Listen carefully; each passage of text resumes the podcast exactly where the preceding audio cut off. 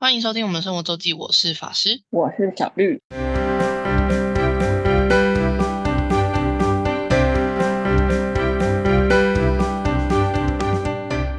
到每周分享生活的时刻啦！没错，今天又又要又要再度开启一个日本旅行的连载部分，哦，怎么还没讲完呢？你就要看法师去多少次了。怎么还没讲完呢？对呀，这是近期的最后一趟吧吧，没意外的话，呃，我五月底去了名古屋，嗯哼，这大概是诶是哪时候计划的啊、三三月、三月、四月？因为呃，一个是我现在就是我六七月到欧洲嘛，然后就想说前面还有一点，就是趁着还是亚洲的时候，再再加上是我想要就是邀请我的同学一起出去玩，然后他那时候是刚好是呃换新工作的那个空档，所以我们才是五月底这个时候去。原来我也觉得，我觉得那时候不错啦，而且那时候人不会那么多，就是五月底还没，我们最后一天是六月一号，就还没进六月，然后呃还没到暑假，还没到端午，所以相对人潮比较少，然后也还没到最热的时候，我觉得一切都蛮刚好的。嗯，就如果有如果有办法休的人，我觉得这个时候蛮不错，就而且不会太冷，就是毕竟日本如果冬天去也是蛮冷，那时候我觉得天气蛮刚好，很舒适。然后我们是这次是去了名古屋，去了五天四夜，而且是扎扎实实的五天四夜，因为我们是呃红眼班机到，所以就是早上早上七点就到了吧，然后晚上回来是晚班机，十一点飞吧，晚上十一点飞，是完整的五天。太棒了。对，我觉得不错。就是就是我们这次搭的是乐桃航空，然后我觉得乐桃飞名古这时间蛮好的，虽然其实蛮有点硬，但我觉得这种时间我觉得比较刚好，因为它应该是它好像是台湾时间两点飞吧，凌晨两点。虽然听起来有点就是哦，凌晨两点有点有点红眼过头，可是其实凌晨两点的话，这样蛮刚好是你在最后末班车到机场，然后就可以觉得 check check in，然后就准备登机，就是是比较刚好的。我自己比嗯较喜欢这个，就是比起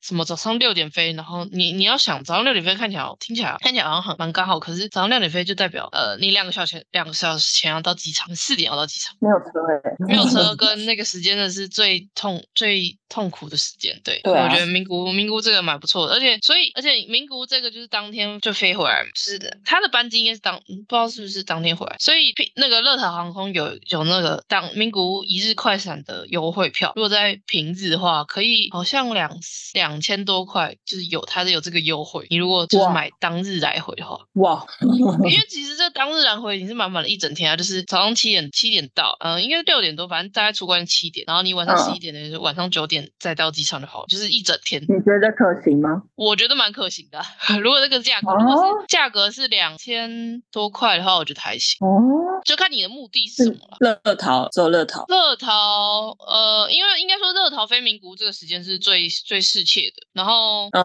就是有完整的一天这样。对，有完整你可以自留至少，呃，七的二，呃七点到九点，有点十四个小时有扣掉，check in 的时间。就差不多你可以滞留十四到十五小时，就是蛮玩完了一整天。然后其他以前其他航空公司我不知道有没有出过，然后但我觉得就是乐桃这个航班是最适合，就是它如果有出其他的，可能你是早上八九点到，然后但是你下午五点你就离开的话，其实就你你时间会少蛮多。可是我觉得名古屋这个时间蛮刚好，然后而且名古屋机场离市区诶没有到很，嗯应该是搭车半小时左右吧，半小时到四十分钟可能吧，因为我我最后是全程自驾，所以我不知道，可是算是方便到市区，所以我觉得还行。以前以前我最长 最长一日特控的是呃差不多吧，可能是前天晚上到，就是可能会住一个住到两个晚上，可是其实就是你第一天就是只是去飞去然后住，然后隔天一整天，然后然后第三天一大早回到台湾这样。哇哦，这这种是有以前以前那个联航还很便宜的时候有干过，嗯，现在机票价格还没有回来啊。嗯，对，anyway，呃，乐桃桃有这个优惠，就是他在台湾的官网也有，就是它那个一日来回的特供。但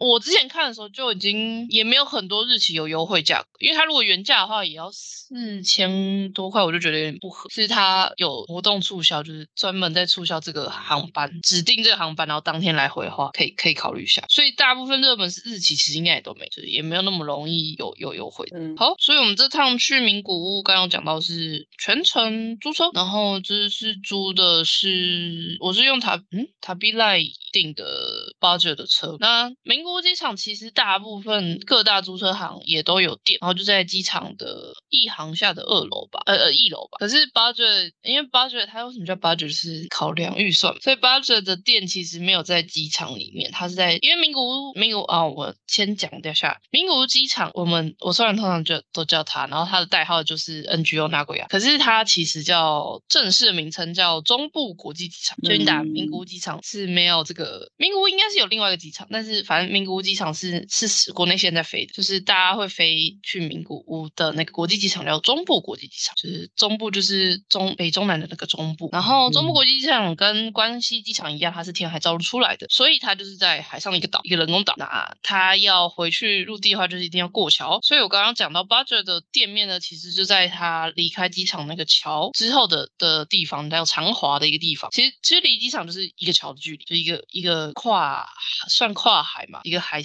海峡的桥的距离，所以也没有很远。可是因为他这样子的话，就要呃你就要请他来接送，就是机场就是到租车店面。所以如果呃完全不会日文的话，可能要斟酌稍微斟酌一下，或是你要先把就是租好租车这行的资讯先搞懂，就是先弄清楚。所以但因为 budget 通常也真的是通常是比较便宜的选项，或是因为我订的时候呃刚好不到一个月吧，我或是差不多一个月左右，所以有些比较早鸟的优惠已经开始比较没有。因为最通常日本租车也是越早订，然后会越便宜。那我们决定要就是全程租车的时候，实在剩不到剩将近一个月，反正最后就选了八九，我想说应该也还好。所以我们到了，但我没有订那么早，就是取车，我们就先在机场刚到刚下飞机之后就吃了一下早餐，然后民国机场我其实我觉得呃中中部国际机场我觉得还蛮好玩的，但你要在它的营业时间，第一个是它有一个展望的那个天台，就是展望台，它一个像是甲板嘛，然后你就可以在那边离那个机场跑道是非常非常近，你可以看得非常清楚，然后而且没有没有什么，我记得有一段是没有围栏吧，或是它就是格栅，所以你手机或相机可以拍的就是毫无遮蔽的状态。那那个那个这个露台，我觉得也蛮推荐喜欢看飞机的人。我们早上吃饱。就是吃完早餐，我们就去那边晃了一下。原本想说就拍拍一下下，然后我们就可以走，然后就就被在那边吸引驻足了好一阵子。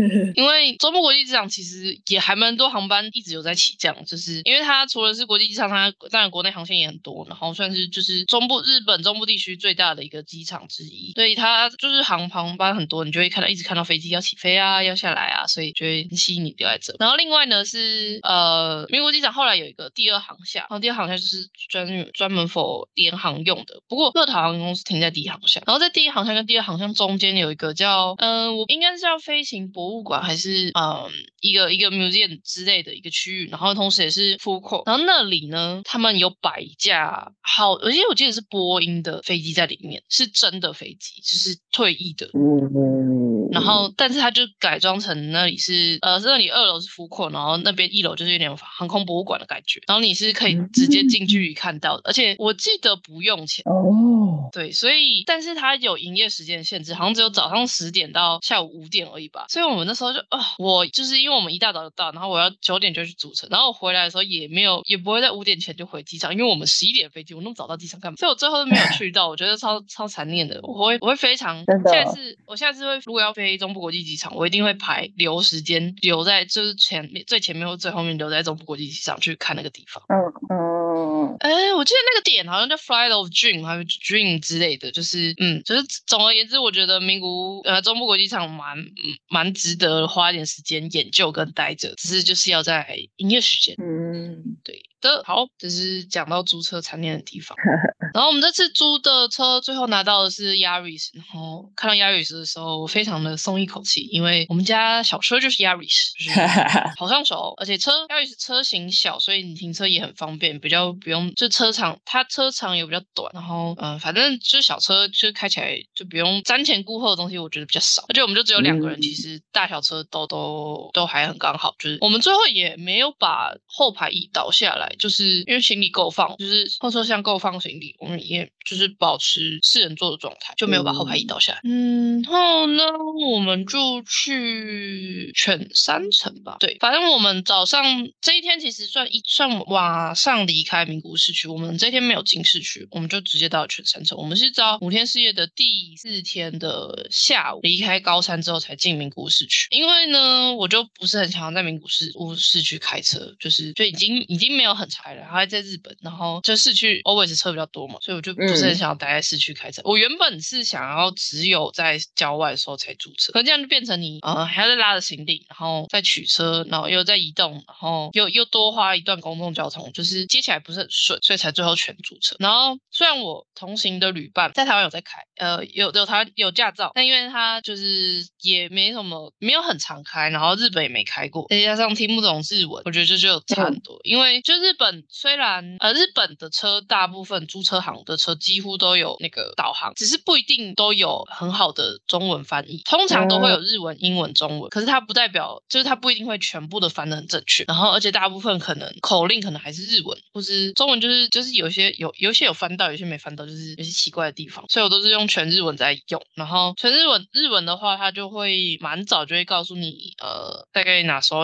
要左弯右弯，然后你要不要，然后就会显示那个你要往哪哪一个线道切，然后或是下闸考的时候，也在一公里前就会开始告诉你，哦，剩下一一公里，然后剩下七百公尺，剩下五百公尺，剩下三百公尺，就很吵了。但就是至少指示很清楚，而且对于要，但是前提就是你要听得懂日文，不然你听不懂日文就只会觉得它一直在发出奇怪噪音。所以英文英文应该 OK 啊。我不是很确定英文是不是跟中文一样的状态哦。对，然后而且我自己很不喜欢在日本把东西切成英文，因为因为看字你还看得懂，可是现在英文的时候就是很卡。哦，对，所以基本上除非我看不懂，但比较少，但我我都很少切英文。我觉得切英文就是我更不能理解世界。就你日文现在比英文好就对了。不是是呃，怎么说呢？我你是说看字的感觉吗？对，那个直觉。对，你看日文会比英文快。我觉得会哦，因为我日文跟英文学习的路径不太一样。我觉得英文就是我会会脑进入脑袋，然后转换成中文。可是日文对我也是从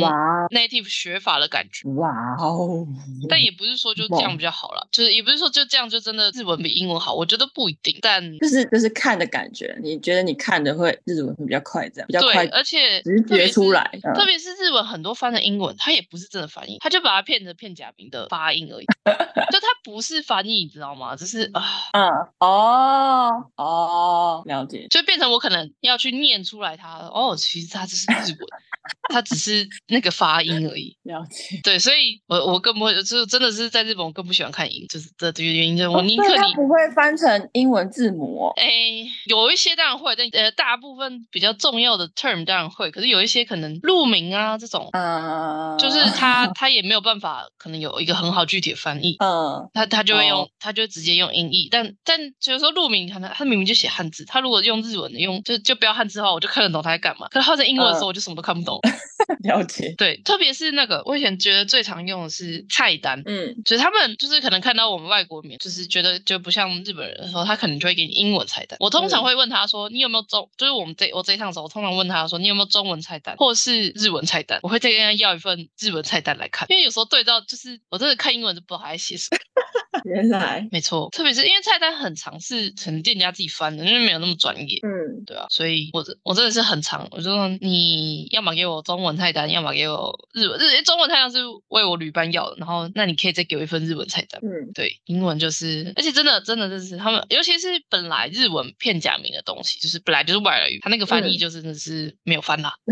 对对，他就觉得那个是英文，但殊不知日本很多外来语不一定是英文，它也有可能德文，有可能是源自于法，就是。是不是所有用阿拉伯那个不是嗯罗马拼音的东西都叫英文哈？嗯嗯嗯，所以我导航通常，但导航我之前我们之前家里去九州的时候，好像有切过中文，中文就是东西诶，通常是那个界面的中文会有一些东西翻不出来，它可能要 either 没写，或是写英文，或是就日文的原样，就看起来很奇怪。但中文那时候语音好像是可以。可以会有的，但是因为我们这次借到的车，我觉得车型其实算比较旧，就是它的车导也感觉是比较旧的系统，所以因为像它就只有支援，我记得只有支援日文、英文、中文。那现在比较新的其实都还会，甚至有韩文或者其他在四五种语言可以选择。嗯，就是那那个系统，我记得那台车的 system 是比较旧的，所以反正 anyway，反正就是从头到尾是我开，所以就全日文，没关系，就全日文吧，我我我乐得轻松，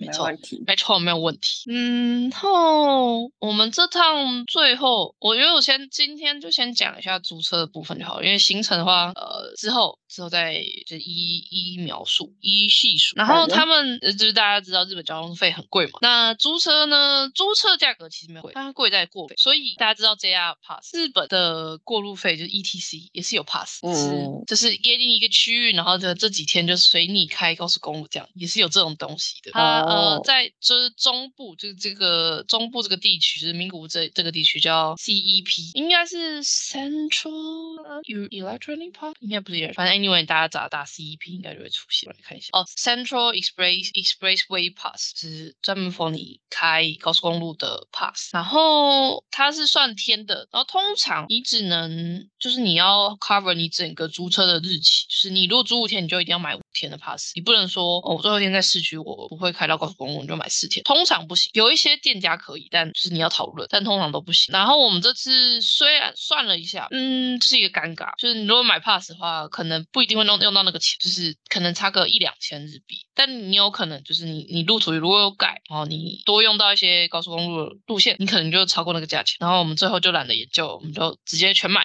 就直接买 pass。最后是五天是一万一千多块吧日币，就大概两两千三左右。五天的就是过路费，然后这是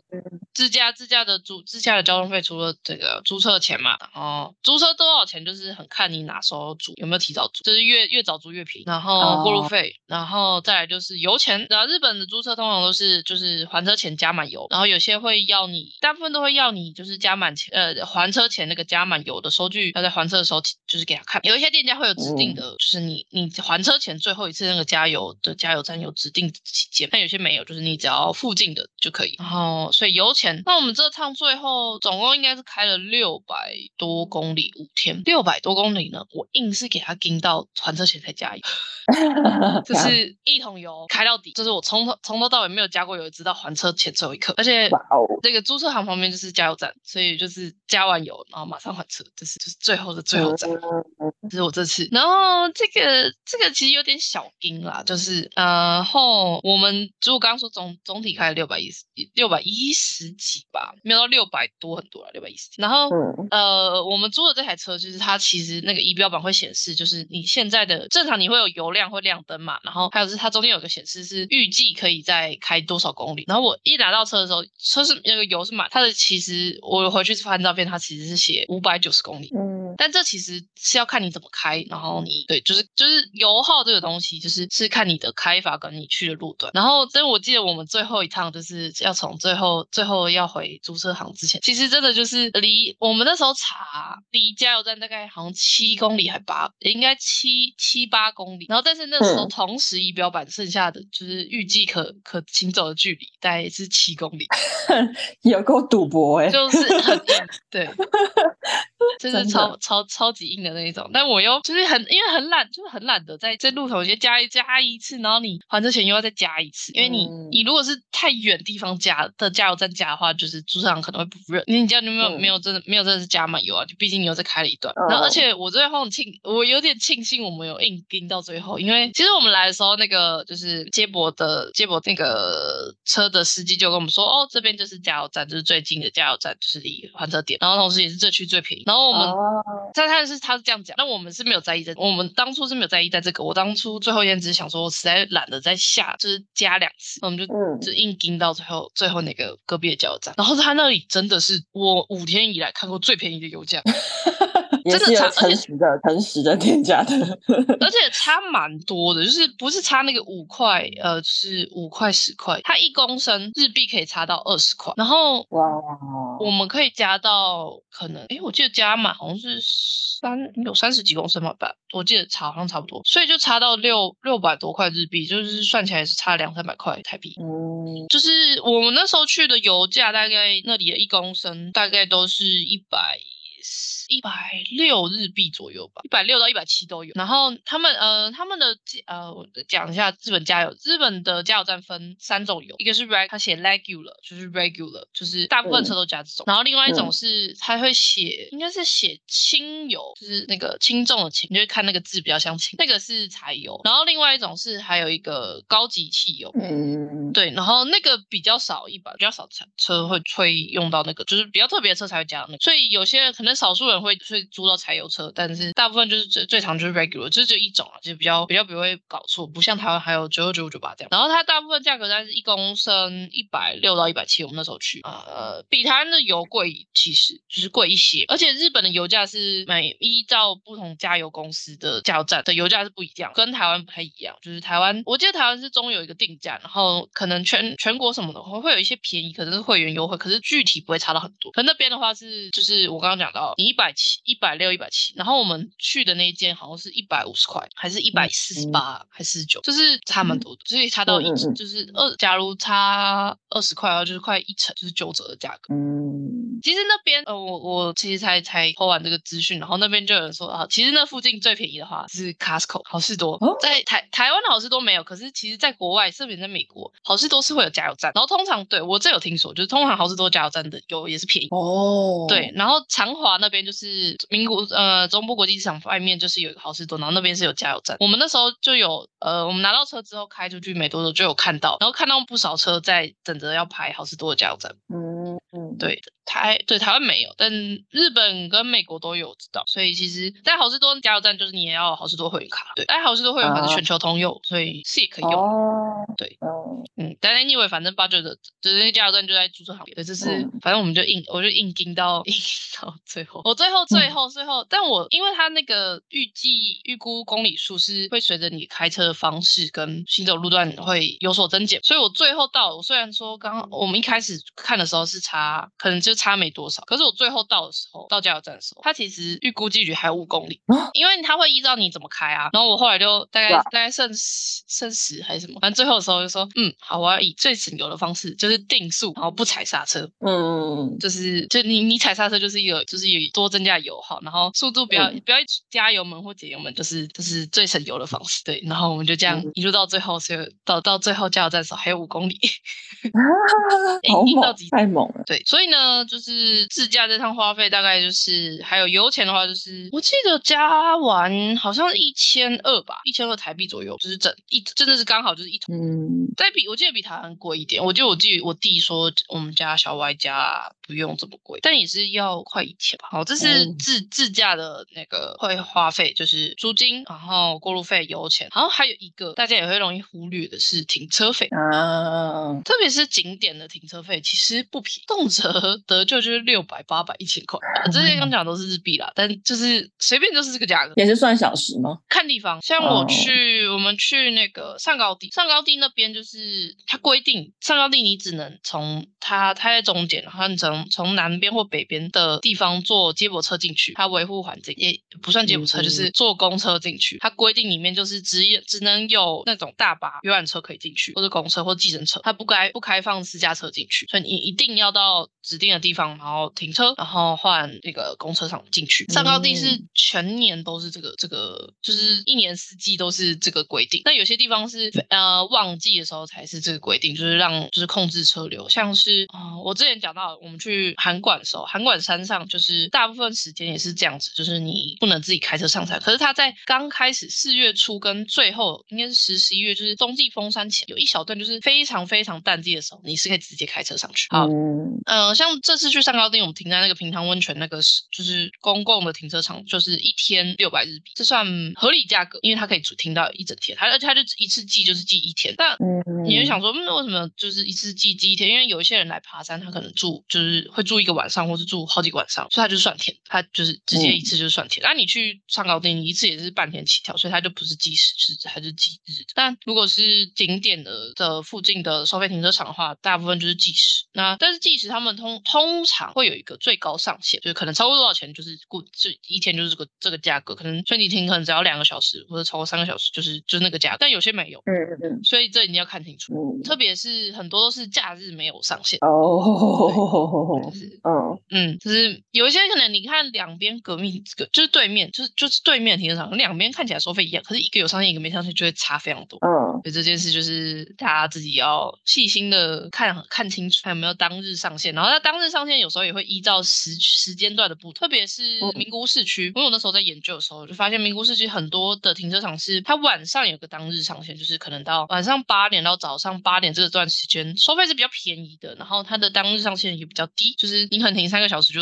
就就是那个钱了，因为市区主要的车流量是就大家来上班的人，或是来来购物，或是来反正就来市区的，所以晚上是比较没有车的，所以晚上比较便宜。所以你如果就是很晚的才会到饭店，可能九点才到饭店，然后早上一大早就走的人的话，其实就也不一定要找饭店的停车场，你可以找就市区这种这种的收费停车场也行。但如果你是下午三点就 check，你就一直待在饭店，或是就就是在附近走走，然后到你早上十点才 check out 的话，这种计费方式在白天跟他白天就会另外再多算，就是算十十小时的费用，这样加起来就蛮。嗯就是市区的话，租车就是停车场要比较仔细看。但如果是郊区的话，像我这次后来去了，呃，犬山城算是观光景点，所以算也是要找一下。然后上高地那边，然后高山那边就相对不会每个地方都一定是收费停车，然后或是收费停车场也算好找，然后也不会特别贵，就看、嗯看状况。就算景景点区啦，就是景区就是还是会比较贵。嗯嗯嗯嗯，好，这就是自驾要要要会要会要